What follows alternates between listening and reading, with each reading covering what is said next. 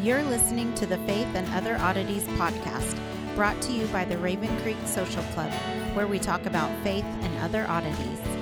For questions, comments, or to be part of the conversation, join us on Facebook, Twitter, and Instagram, where you can find us at Raven Creek SC. Now for your hosts, Emily Dixon and Nathan Underwood. I, I worked retail long enough. I despise getting out on Black Friday, and I don't know why anybody in their right mind would. Um, deals. Yeah, but here's what nobody realizes. Yes, they have those deals, but most of the stuff they've ordered like way more than they're actually going to sell on Bra- Black Friday. Oh yeah. And so they're actually still there. And if you'll wait till like the week before Christmas, Mhm. the stores start to panic and they start to mark them down, sometimes even better than Black Friday. Yeah. So, Well, and and also there's so many vendor agreements nowadays. It's really hard to get a great deal. I mean, I was um one of the things a lot of people don't realize is most items occasionally there'll be a, a, a certain retailer will work out a deal with a vendor where they can sell one item super cheap, but most of the time uh all items are going to be priced according to what is called MAP, which is minimum advertised price. And that changes from time to time. And so whenever you see something go on sale, that's generally dictated not by the retailer, but often by the manufacturer.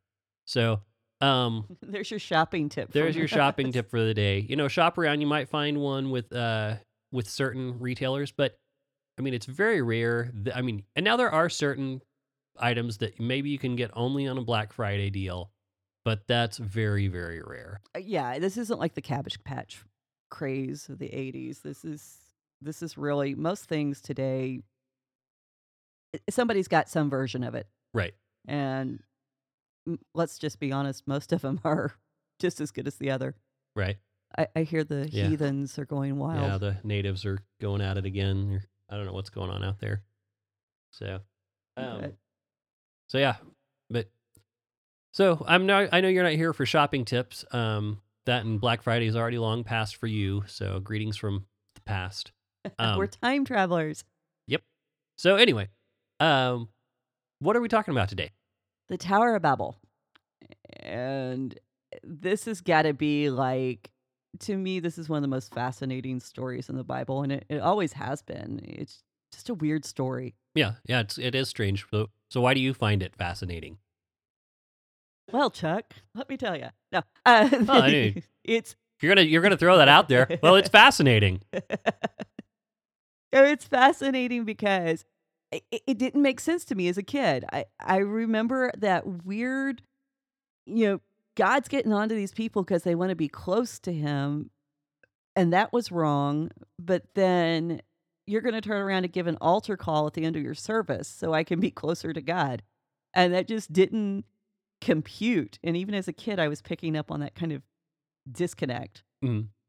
Well, yeah, I, I can see how you get there. I mean, that does that does seem like the same kind of uh, same kind of reasoning that you'd get from like some some detractors of of the faith that want to say that, uh, you know, uh, Adam and Eve in the garden were being punished because they wanted knowledge, and why would that happen when all over the Bible we're told to study and we're told to learn, um, but then and and they they tend to think that's God acting contrary to himself. And Well, and I think that's where you got to have all the pieces in place. Yeah. Because the the whole purpose and function, I think, is that God um God wanted th- them to turn to Him for knowledge. I mean, you got the Creator of the universe there. If there's anything you want to know, what better source? And right, to to go to an illicit source, th- then there's a problem. yeah, and and we still, I mean, and it's funny now that I, you know, I- this just popped in my head. Just kind of, it's funny when you put it that way because we're still kind of doing the same thing. We don't we don't want to put the work in. We want a pill that'll a pill that'll make us smart, a pill that'll help us focus, a pill that will uh help us lose weight, and whatever you want. Uh, and and so it's like, oh, well, just just eat this, and it'll make your problems go away. Eh, Um, that didn't work for Alice. It- it- oh man, it helped with some of her problems. Just depend, you know, she just had to apply the right one. And we should clarify if you need meds for whatever. Yeah, we're not anti meds. We're but you know, it's They're a tool. they're they're a tool and and they're to help you get where you need to go. Um, so yeah, sorry that that was kind of a but but do, doing it to try to bypass everything else is that's where you run into trouble. yeah, if if it's uh, just the answer for you, then you're probably approaching it wrong. If it's one thing that you're using for an overall plan, Uh-huh. then it's probably a good thing. So that's So okay, well let's let's look at this. So so we look at we you talked about God punishing them.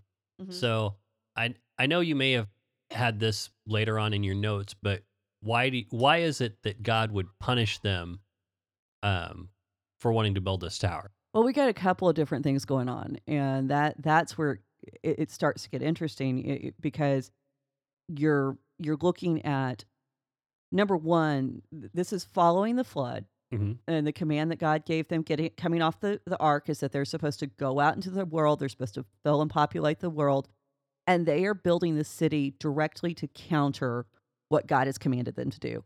Right. They do not want to be dispersed across the, the world because they've realized there's strength in numbers. And Mhm. it's not just a tower that people might make a annual pilgrimage to. It really is a place for them to dwell and to stay. And that's that's the problem. Mhm. Oh, that's one of the problems. And the other problems really don't become apparent unless you begin to see the context of the story. And the context of the story, I think, is very interesting. And uh, one of my big points, guys, when you read your Bible, don't just read it on your phone. If you will actually pick up a, a hard copy of it and you can read the, the headings before and after, you'll notice that what comes immediately before the Tower of Babel, which, uh, by the way, is found in Genesis 11, um, is where the story is. Right before the, the Tower of Babel, you have the genealogies of Shem. And then right after you pick up with the genealogies of Shem again.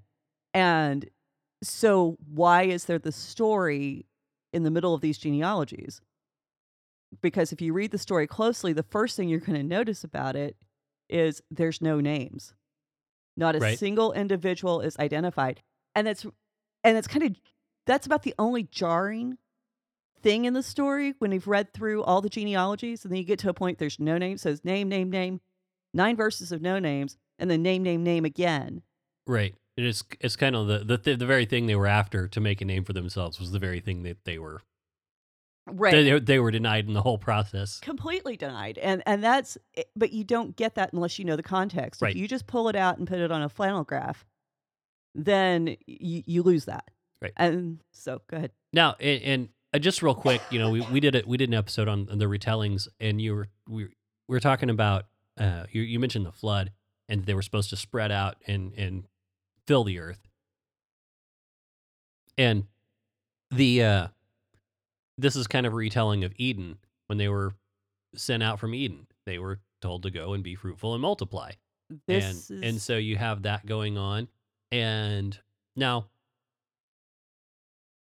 whenever god tells people to go in the world and, and this is actually one of those things that I, I find interesting and, you know and of course we reference heiser all the time because he's just he's brilliant but it was that you know you have eden but we're supposed to go out you know the original mission was for man to to turn the world into an Edenic state to to, to take the dominion over it to make make god's kingdom the whole earth Mhm. and it's so funny because you get in those retellings and it's you get there you get the flood you get and then we, we just screw it up all the time and then and then you you keep going and then you get to the great commission and it's Mhm. the same retelling over and over and people think the great commission is something new it's like no it's one of the very first things god Oh, told yeah. us but you know you, we know what's funny is because we're so we're so western church and we're so obsessed with sex that what did god tell us? Oh he said, he said be fruitful and multiply. He said have lots of you know that, that's the part that we pick up on. It's not it's not go and take dominion it's have sex. That's the like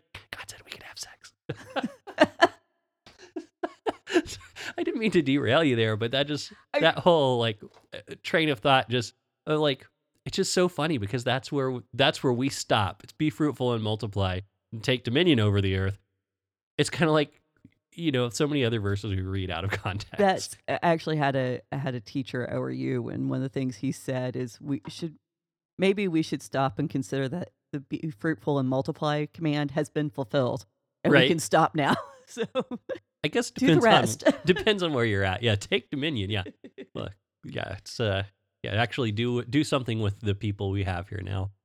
So, uh, sorry, I didn't mean to go on that whole rabbit trail. I just my mind just spiraled out of control. Well, we're we're kind of obsessed even in the church, and I can even go into that, but we won't. So, but this is actually one of those passages I wish everybody could read Hebrew with because it is like it's witty. Uh-huh. It, it, and I don't think we realize how witty God is, how the Bible has been written, and so I, and I won't bore everyone with all the grammar and everything, but I'll just point out one example. Uh, there's the they want to make a name for themselves, Mhm. and the Hebrew word is Shem.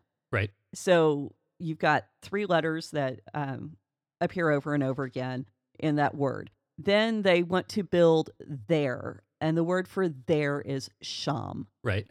And then the word for heavens, because they want to build a tower in the heavens, is Shemaim. Okay. So Shem, Sham, Shemaim.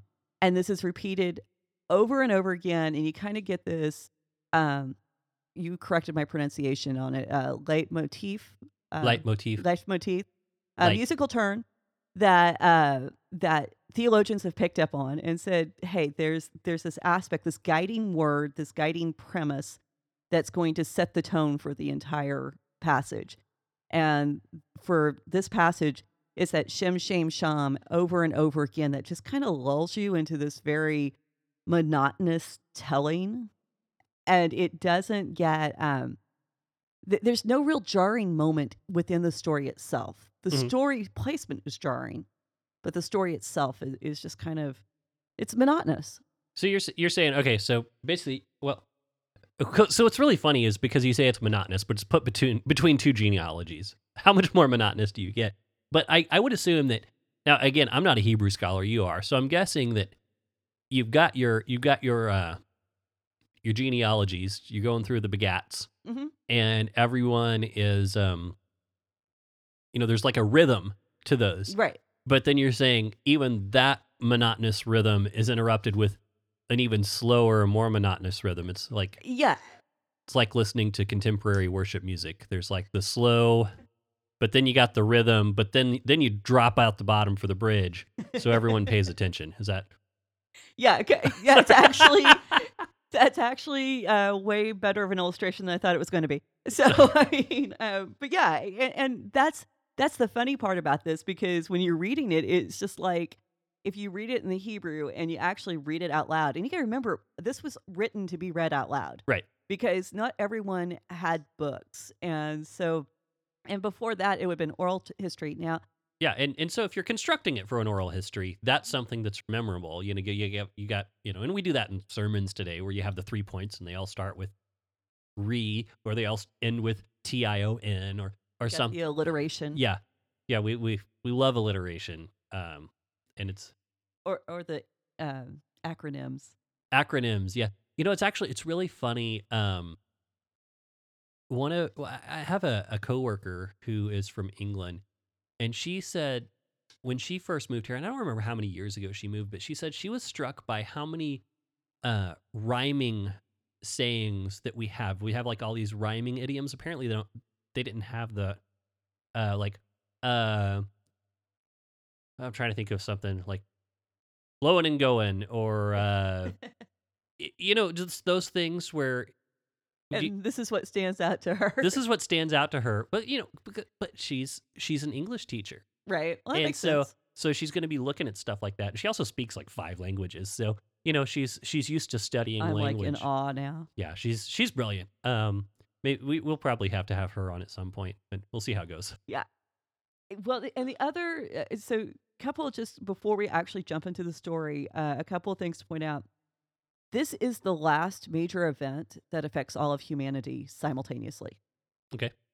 After that, everything starts to break down with God dealing with individual people groups. Right. Because he's going to, he divides the world, uh, as we're told in Deuteronomy 32 89. So that's important because up to this point, you know, in the Garden of Eden, all of humanity is affected by the events there. The Right. flood, all of humanity is affle- affected by the events there. Now, um, the Tower of Babel, this is this is the final event. Now, the other really interesting thing is in all of the ancient Near East, you will find stories about the creation, the flood. You'll find various versions of it. You'll you'll hear different uh, retellings about their flood story, their particular heroes, what have you. There is no parallel to this in any of the ancient literature. Uh, to which one? The The- Babel. the Tower of Babel. Okay, that's Uh, interesting. It, it really is because the whole story is a major swipe. It, it, it is a major put down against these other cultures. I mean, like a polemic. very much like a polemic, but at the same time, it's a very snarky polemic. Yeah. Well, it's, it's really- sarcastic. yeah, it's really funny um, how little people realize that the Bible utilizes sarcasm, and um, I mean, it's so funny. Like uh, Paul when he's talking about circumcision, and he's like, "Well, it'd be nice if they just slip the blade and Just, just finish the job. Yeah, you go ahead and castrate themselves. And and Jesus, you know, when, uh, when which one was it? There was one where the crowd's coming for him, and they're, they're, he's like, "I've done lots of great works. Which of these good things are you coming to crucify me for?" you know, it's like, or coming to punish me, or coming to stone me for. I think is what it was. Yeah, he's like, okay, so we we've got that aspect. We can. It's like you know, need to be more like Jesus. We can do the sarcasm. "I'm on it." yeah, done. the rest of it, yeah, that's so much. Oh, so we actually uh, should we read through the story? Uh, uh you know, I, let's not do a full Okay. read. Um, but go ahead and just Okay, so I'm going to pick up the verse that I want to pick up. Yeah. Because uh, they said, and this is this is going to be a very important phrase, and I'm actually this is a different version than I typically read from. Uh, this is the Jewish Publication Society. So if you're reading from the ESV um, and have been reading along with us, and it sounds different, that's why. But you can follow. They said to one another, this is verse three, Genesis 11:3. They said to one another, "Come, let us make bricks and burn them hard." Bricks served them as stones, and bitumen served them as mortar. And they said, Come, let us build a city and a tower with a top in the sky to make a name for ourselves, else we shall be scattered over the world. So, first of all, th- they're going to build this tower. And I think most of us know, um, or if you spend any time in, in ancient studies, this tower would be what we refer to as a ziggurat. right. This is the step sided tower. And It's this like the blocky pyramid, like the pixelated pyramid. almost like um the Aztec Mayan Sure. kind of that's those are really good images. It's that same form. And this is where we get into trouble because we think that they're building this tower so that they can go up to heaven and somehow challenge God. Mhm. And that's not why they're doing it. They are actually they're building this tower because these towers serve, serve as a stairway for the gods to be able to descend Right. and the, by building this tower if it was any other god then the idea would be that god would come would be would have to come down in this particular particular location and so they could control Like a lightning rod. yeah yeah that they could control where god is going to show up when he's going to respond and, and throughout the bible when you start realizing that there's this element of people trying to control god you start finding in the stories time and time again where god's basically saying you do not get to control me. Right. and i, I love that aspect because what good's a god that humanity can control? Well, you actually kind of see that um, in that's that's one of the possible uh, one of the proposed representations of or interpretations of, of Yahweh, Mhm. which is you know who will I say? Is Yahweh has sent me, and when God says I am, He's saying I am what I'm gonna be, yeah. And I, you I don't you yeah you don't get to yeah I'll be what I'll be, and that's all that's all you need to know.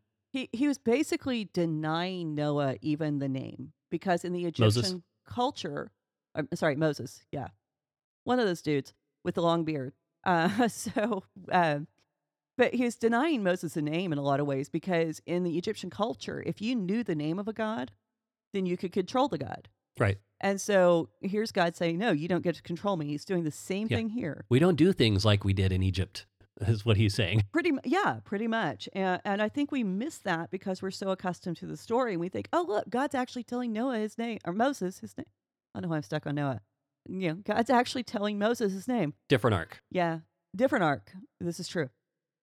Uh, yeah, and a different story. we could get. you see what I did there? I see what you did there. So anyway, so yeah, but I no, I think that's interesting though that that you have like this is kind of a, a foretelling of what's going to happen later with Moses, Mhm. and and that you know not necessarily that Moses is going to try to control God. You know, he argues with him a plenty, but that Mhm. God says, "Hey, you know what? When people say who sent you, just tell them uh, that God who's going to take care of me." Yeah. Well, and that's that's the point. Is are we going to rely on God for everything? And we're back to Eden again, where are you going to rely on God for the information? Mhm. Are you going to let God be the one who teaches you, or are you going to go outside to a different source? And that you know that's really the temptation all of us have. Are we really going to rely on God, Right. or It's like a theme. yeah, that's been lasting for millennia?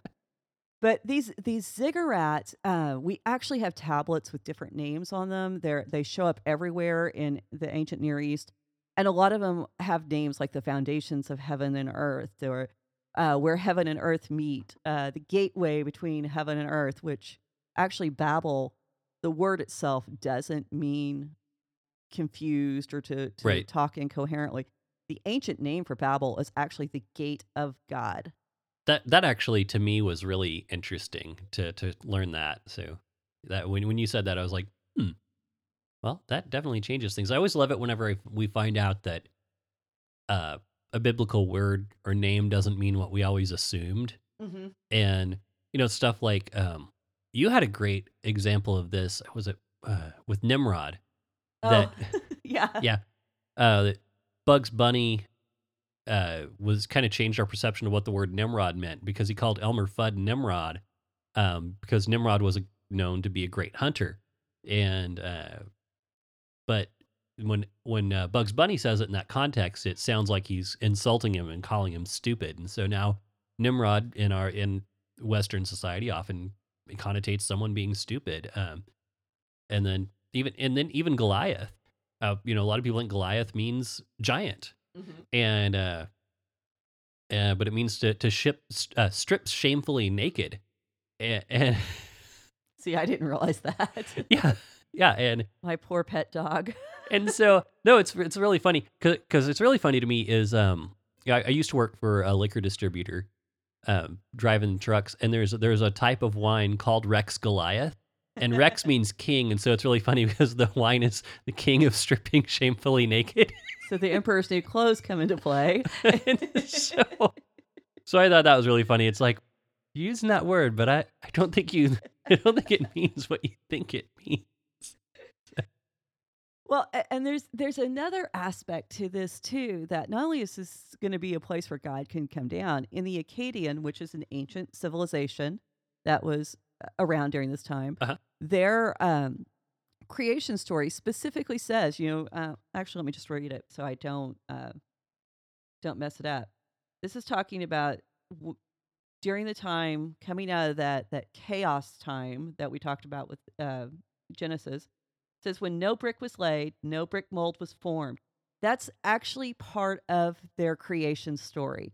So creation begins with the building of bricks. That's interesting. So now does it does that story go on to and do, like do their gods build the world with bricks? Actually, it's their gods that build the temple. It's their gods that build the the ziggurat for um trying to remember which Akkadian god it is that he's going to use. He's he commands the gods to build it. Th- th- It's not even a human endeavor. So so that's that takes it even farther because now you've got people at, at Babel arrogating them themselves to the position of God in another way that like they um Right. that if it's the gods in that that mythology that built the temple, then basically they're saying, well, we have the power of God. Eh, right, and the thing is, it, it's it's funny because I mean they even have pictures displaying the gods making the bricks and molding them and and baking Huh. them and and so this is very much a part of their culture, and this is very central to how people worshipped. Yeah. and and which I think is interesting. You and I were talking last week. You know, we talked about Genesis one being a polemic against the Egyptian gods, Right. And so here's God, you know, basically taking a swipe at the gods. Mhm. And then we get to Genesis 6, which is the flood story, but it begins with the sons of God, who we believe are an- angelic beings or divine beings. Right. And but then they give birth to the Nephilim, who are the great men of renown, the mighty men of old. Right. And so they've got this um the heroes of their faith, basically. Sure. So God takes a swipe at them at, at the flood story. And then now we're coming down to God's basically taking a swipe at how the individual practices their religion. How Right. do how do they worship? Yeah. And so it's kind of this narrowing of focus from, you know, the highest to lowest that's going on here and it's like the way you guys have been doing it is messed up. There's a problem here. Yeah. So, Oh, that's cool. yeah, That's it, cool. It really and it, it, it you don't get this when you put it in a flannel gra- flannel graph version. It, it really does become about oh well you're so proud that you could think you can even reach God, and there's there's an aspect of that, but I think it's you're so proud that you think you can, You can commit. control God. Yeah. Yeah. That's. That, I mean, that's. I mean, yeah. That. That that makes it even more uh, crazy act of defiance. Well, uh, what I mean, we still do it today. Right. Oh yeah. You you give God um, this amount of money, and He's going to bless you greatly, and you're going to be healthy, wealthy, and wise, and seed time and harvest. And okay, I won't go too far on that, but we think we can control God, Right. and that's a problem. So Yeah. That's. I mean, yeah. Yeah, we definitely. T- well, and that's like with what you had. You you talk about all the time is like the difference between uh Christianity and witchcraft. The difference between I guess worship and witchcraft would be I guess probably the more succinct way to say it is that you know if you if you're worshiping then you're you're telling God like hey you're you, you call the shots you're you're the one who's ruling but if you're you know witchcraft you're trying to manipulate God into giving you something right, yeah, Christians Christians operate in submission to the Holy Spirit. Uh, in witchcraft, you try to control the spirits, and I don't care which spirit you're trying to control. The minute you start controlling a spirit, and I, I take a hard line on that because we act like we can control God, and, and we can make appeals to God, right and I think we're supposed to. And yeah we absolutely should uh, but to say that God, you have to do this if I do that, or God's obligated to do anything because we think He is, we're in the wrong. And Yeah. God doesn't. He's sovereign. It's His way every day. And if we don't take a back seat and let Him drive the bus, then God sometimes will let us drive for a while, but we're always going to crash yeah every single time. So, and what's what's interesting in this is uh, kind of coming back to that because here they're kind of taking this elevated position of gods to Mhm. build this. The Bible specifically in the Hebrew calls them the son of the sons of the earth, oh wow Uh, yeah. okay that's and he he's not taking any prisoners. I'm trying to uh, bnei ha Adam, so sons of the earth. sons of Adam yeah Yeah, well, and Adam is from the earth, so uh, and so there's so many other words that God could have used for humanity, for men, for Yeah. it doesn't have to be this specific. So God's just like smack. yeah that that's pretty funny that's really funny Well, and then if you notice, they say, "Come, let us, come, let us make bricks. Come, let us build a city. Come, Mhm. let us." What's God say? God says, "Come, let us go down." I, it- it's Yeah. this- oh I'm invited to the party let me check this out which is funny because the, their whole purpose in building this is to get God to come down, yeah and Well, He does. Yeah, I mean, well, it's it's like you talk about with Job. I mean, it's that it's a parallel with Job too. When Mm-hmm. Job basically is is, I mean, he's doing it differently. I mean, he's not he's not building a tower, but he is basically going to the like going to God and complaining and complaining and complaining and and when God finally shows up, uh, God just. uh, God doesn't answer his question even. He doesn't do what he expects. He, he asks him a whole bunch of questions and Job says, "Oh yeah, I I'm messing with powers beyond me."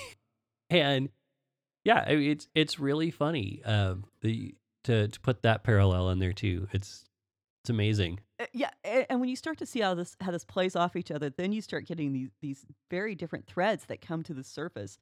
And, and that's to me, that's what makes it really interesting. And I love the way that God just there, there's a little bit of snark, um, a little bit of sarcasm, and he, he says, yeah, "Let us." What I I love about this, and this is one of those weird little grammar things that's not going to make everybody else as happy as it made me. But when he says, "Let us confuse or confound their language," Mhm. the Hebrew word there is a form of another word that that you only see. I mean, it it's very grammatically correct, and it does mean to confuse or confound. But you only find the way it's written in the past tense or in their future tense at, that you've got going on here, because Hebrew's like English, and your different tenses, you have different Yep. spellings. Yep. And so in this spelling, the letters are the exact same letters as the word for brick, but reversed. Yeah. So it, it's like God specifically designed this one word to just play with their minds to tell Yeah. us this story, and it, it it's great. Um, I love this. So now, God he bring he pulls up these these themes. He pulls off the the bricks and the come let us and and he still never identifies a, a person. He's not against a single individual in all this. And this is what has led the Hebrew scholars, when they read this, they don't see the sin so much as being reaching up to heaven. They see the sin in the uniformity Okay. that the conformity, the uniformity is actually far more damaging and a threat to the health of humanity than even the rebellious act. Right. Um, Did you have anything else on that? no, I actually do. Um, because Because I have something else I want to ask about, but go ahead. that th- this is a great quote. Uh, I- brought up the book Subversive Sequels by Judy Klitsner um, Mhm. in the retelling, and it says, and it, she she wrote this: an individual, even a rebellious one, is more godly than a mindless member member of the human herd.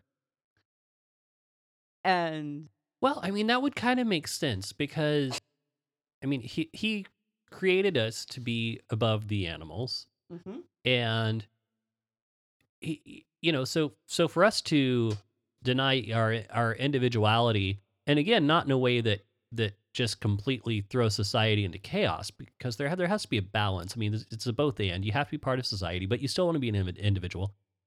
I mean, at that point, basically, you are just becoming a herd animal. Well, and the, what's really interesting, Rashi tells a story um, that basically, I'm trying to remember it, that they were building the tower, and as they're building the tower, they're taking the bricks on a pallet up the, the tower. Okay. And, and a rope breaks, and an individual and the pallet of bricks all fall to the ground. Okay. And the city cried and lamented, not over the death of the individual, but over the loss of the bricks.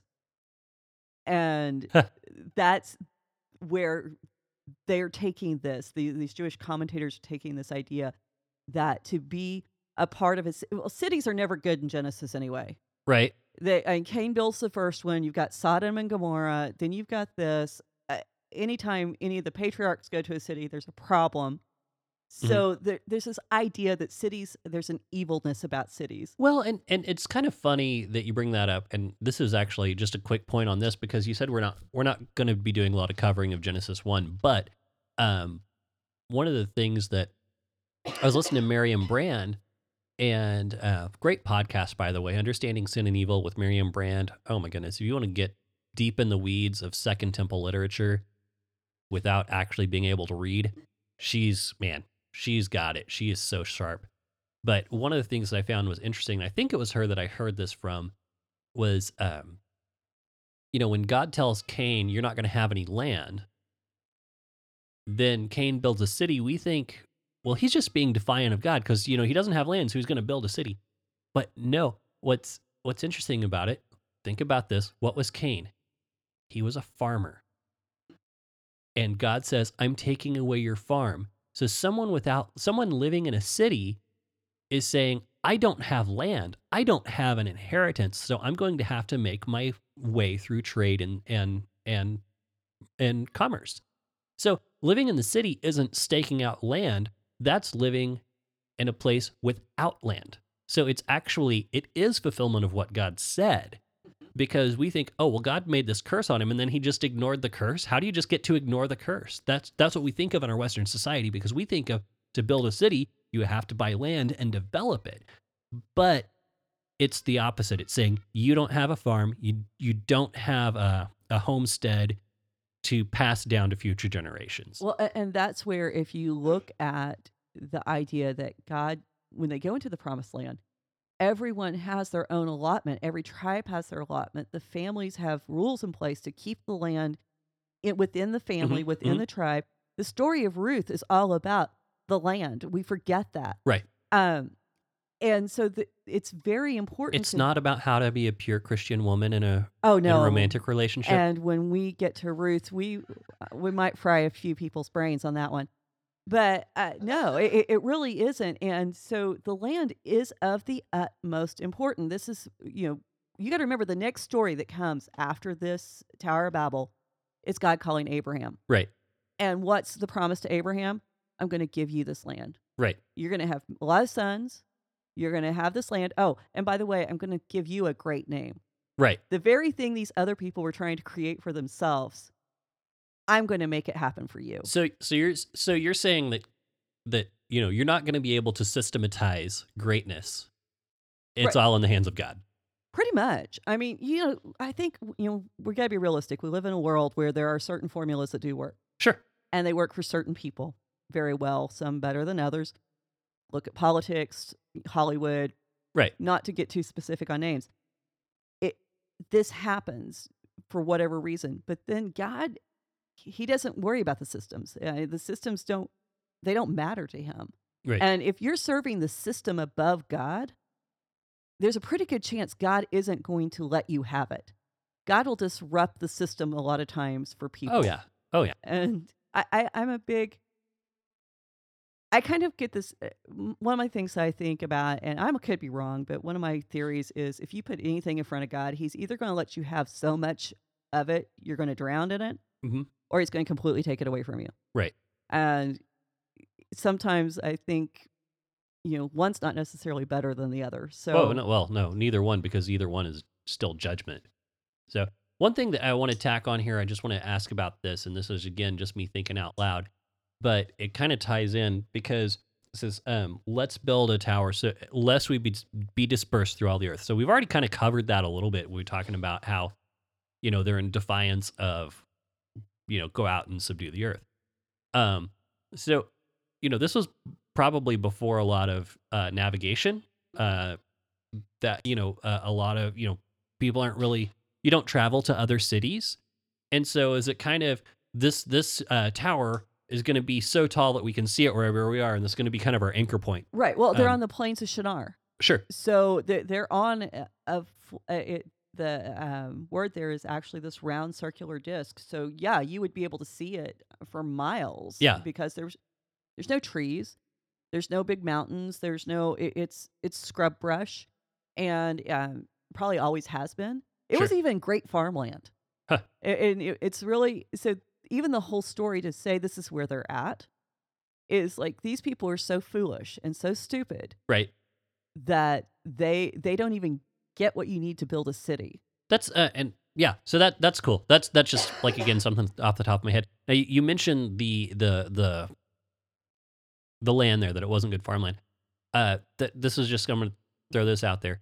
Um, biblical geography. We know that that's geography is important when we're Mhm. studying verses. Do you have off the top of your head, uh, or should, we'll try to put it in the show notes if you can think of one, just a good resource for uh, understanding biblical geography and what the places were like? I really don't, and, and I need to find something Okay. because there's not a lot of people who just just focus on climate and culture, and because that's really There were no there were no GIS degrees yeah, it, it's it's not happening back in the day. Mm-mm. Geographical information systems. No, but uh, I did want to bring out. there- There's two things that, that I think are really important. Uh, I, I said that the story shows back up again, Mhm. over and over again.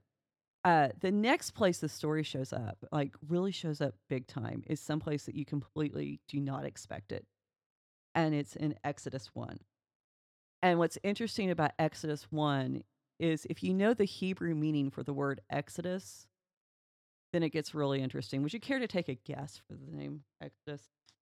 Leaving No, well, the the Hebrew name for the the, Hebrew book. the Hebrew name I don't know. Um, Okay, well, you've know said the it. Bob Marley song. you said it actually. Uh, it's the Book of Names. Oh, is it? Is it? it's the book of names. Yeah. Oh, that's interesting. Yeah, and so if you read through Genesis, uh, Exodus one, uh, you kind of get this introductory material where um, these are the main players. There arose a Pharaoh who did not know Joseph, so he he didn't know Joseph's name. He Mhm. didn't know who he was, and um, they're they're you know they're scared of the Hebrew people. They're too numerous. They might actually rise up and rebel. Right. And well, I mean, I guess I probably should have known because the first line, uh, sorry, these are the names, and usually the Mhm. first line of something is what you'll see something named in Hebrew text. right. So, And once you get uh, once you get past this little bit of names, like just the and you can see it's like what three verses. Uh-huh. Um, then you go into a story and there's no names again. You go back to a, an account, and in this account, this is Pharaoh, who's by the way, Pharaoh is never named in the Bible. He's just called by the title. right. And so uh, he's giving the account, and he says, "Oh, come, let us build cities." And what are they going to build ci- cities out of? Bricks and mortar. Right. And oh, I'm sorry, actually, that's wrong. They build it out of mortar and bricks. and so in in Genesis 11, Tower of Babel, they're building out of bricks and mortar. Mhm. And now here's the tip off: they're going to the Moses, the author, reverses it mortar and brick. So this tells you that even though there's similarities between the story of what's going down, there's going to be a, a reversal. Right. Well, and that's actually kind of funny that you mentioned that. Um, I don't know if this is where you're going with it, but um, so you have you have uh, people, uh, bricks and mortar, and God comes down and He judges them and He disperses them. Now it's speculated that you know there was the famine, and of course you know this is getting on with uh, Isaac or Jacob, Mm, Israel, Jacob, yeah. So uh, you know, there was the famine, and, and Jacob and his sons moved to Egypt. And one, they're they're not where they're supposed to be, right? Right. Um. So that's that's one thing. So they the famine goes on. They move out to Egypt where they're where they're not supposed to be, quote unquote. I mean, you can look at it however you want, Mhm.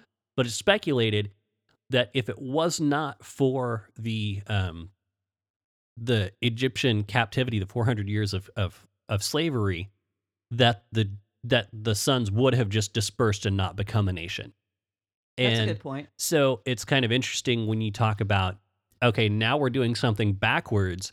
We're using the Israelites making brick and mortar and buildings to bring them together.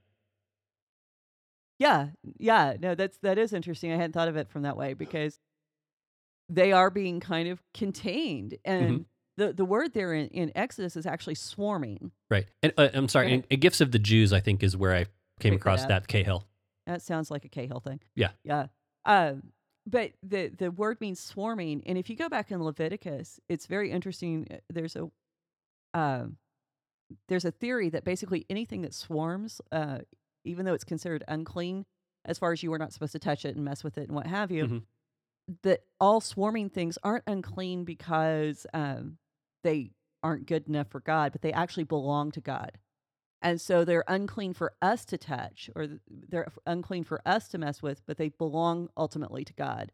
Okay. And so this idea of a swarming mass, and what we see in Egypt, the swarming mass, now they're consigned to do a building projects, and these building projects reduce people to nameless masses. sure. They they do not have individuality. But because we had this tip off that there is going to be a reversal, we have the first two names of an individual in Exodus, Mhm. and it's uh, Sifra and Pua, and these are actually the midwives, Right. and they're the ones who stand up against Pharaoh. Right. They're, they're the ones, yeah, again, you're back to that. The people who are acting counter to the cultural norms, who are not just going along, just just go with the flow. Those are the people, again, who get names. I mean, we that Yeah. and and low uh, and midwives, they would have been servants. Yeah. We don't name Pharaoh, but we name the midwives. And not only do they get a name, they get a family and they get a home. Right. And, And so, and that's where that psalm is, you know, God sets the lonely in into families. Right. And what's and the other real fun piece of this too is if you look at their names in Hebrew, they're anagrams for for Pharaoh. They contain all the letters of Pharaoh's name. So the Bible is symbolically setting them up as equal to or greater than Pharaoh. Right. Because in the in the Torah, the um the name is who you are. Sure. It's the essence of your personality. Right. And so they are they're being set up as as greater than uh, to Pharaoh because they literally hold life in their hands. Yeah. And they're the ones who actually make the final determination, not Pharaoh who's made this decree. They're the ones who say, "Uh, uh you get to live."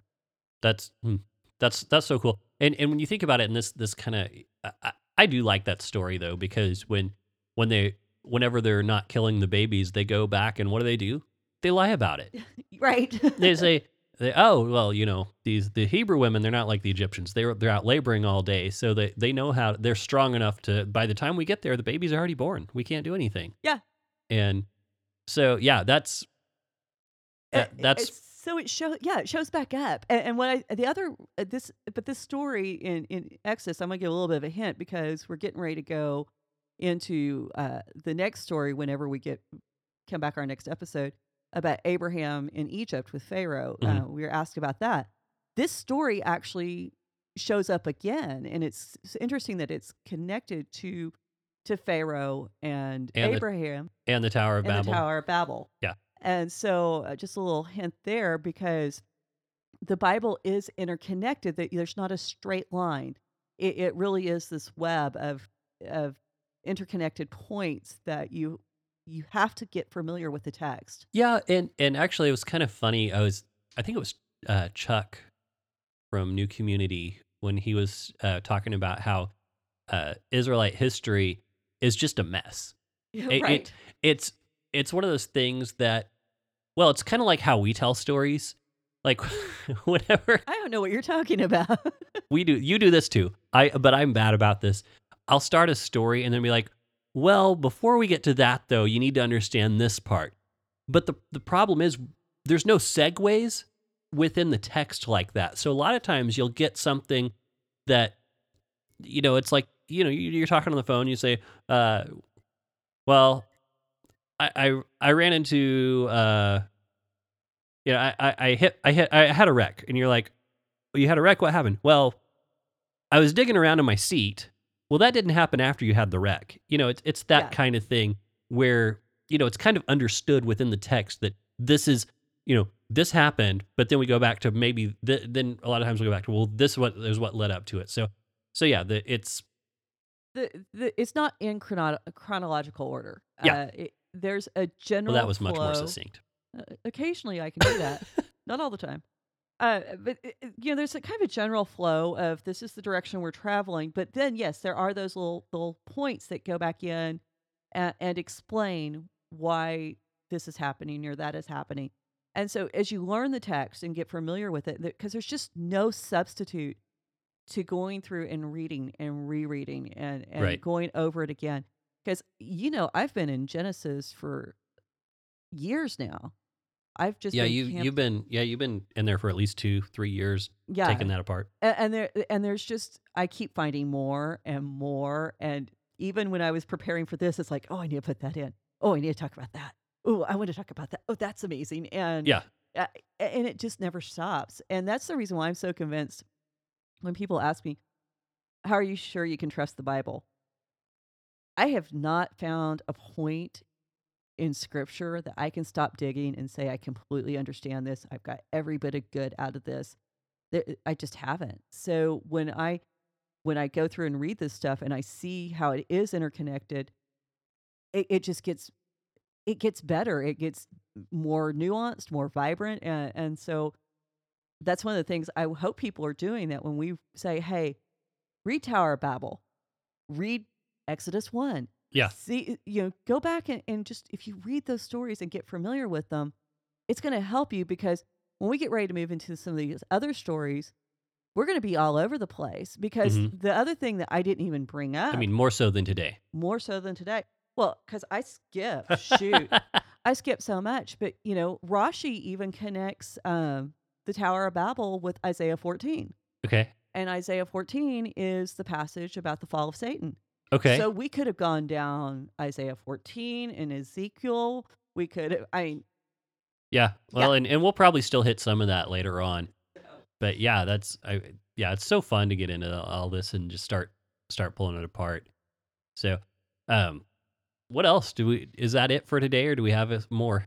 Well, I, I think that kind of gets there. I think the the big takeaway, if you don't take away anything else, is stand up, be an individual. Mhm. Um, don't get lost in the in the herd, and um, maybe uh, what the status quo is is not God's status quo, and so you need to. So one last thing is, do you think this is kind of uh, so this is kind of your archetypical story, archetypal story for uh, for zombie films? Okay, and we can go on this one because I have taken this apart. But yeah, no, there is something about the the, the zombie. Uh, are you really alive if you're just one of the mass? And what has God called called us to? Right. And you know, you need brains to be able to determine whether or not you're actually alive and accomplishing and living. And so, what do zombies want? Brains, Yeah. because they don't know. They can't tell on their own. They're not smart enough to figure it out. So, it, it, there's a lot of metaphors in there, and you can, you know, Yeah, we we could really we could really yeah we could go on a whole nother trip, but yeah, that sounds like fun. Maybe we'll do that one day and get deeper into the weeds Maybe. on that one. do that one on commentarians. Yeah, yeah, maybe we should. So, um, uh, yeah, commentarians, you can find that at ravencreeksc.com. Um, you can find our show there. You can find blog posts, companion pieces. Um, so go check that out. If you like what you heard, be sure to subscribe. Um, if you're watching on YouTube, the button's probably over there. Um, but uh, if you're listening on iTunes, be sure to subscribe there. If you really like what you heard, write us a review, iTunes or YouTube, interact with us. Um, then also follow us on Facebook, Twitter, Instagram, Raven Creek SC. That's where you'll be able to find us. Um, and uh, we'll be sure to, to you know, we'll be there. Well, and, and we want to hear from you. We want to know you're out there. Yep. It, it's encouraging. And if something from this episode, uh, you know, sparks something in your brain that you want to know more about, let us know. We'll look up, look it up, and see what we can find out.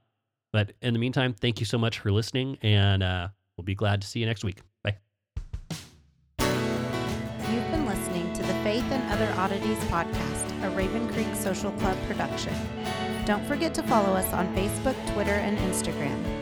If you like what you've heard, please write us a review on iTunes or consider supporting us on patreon.com slash ravencreeksc.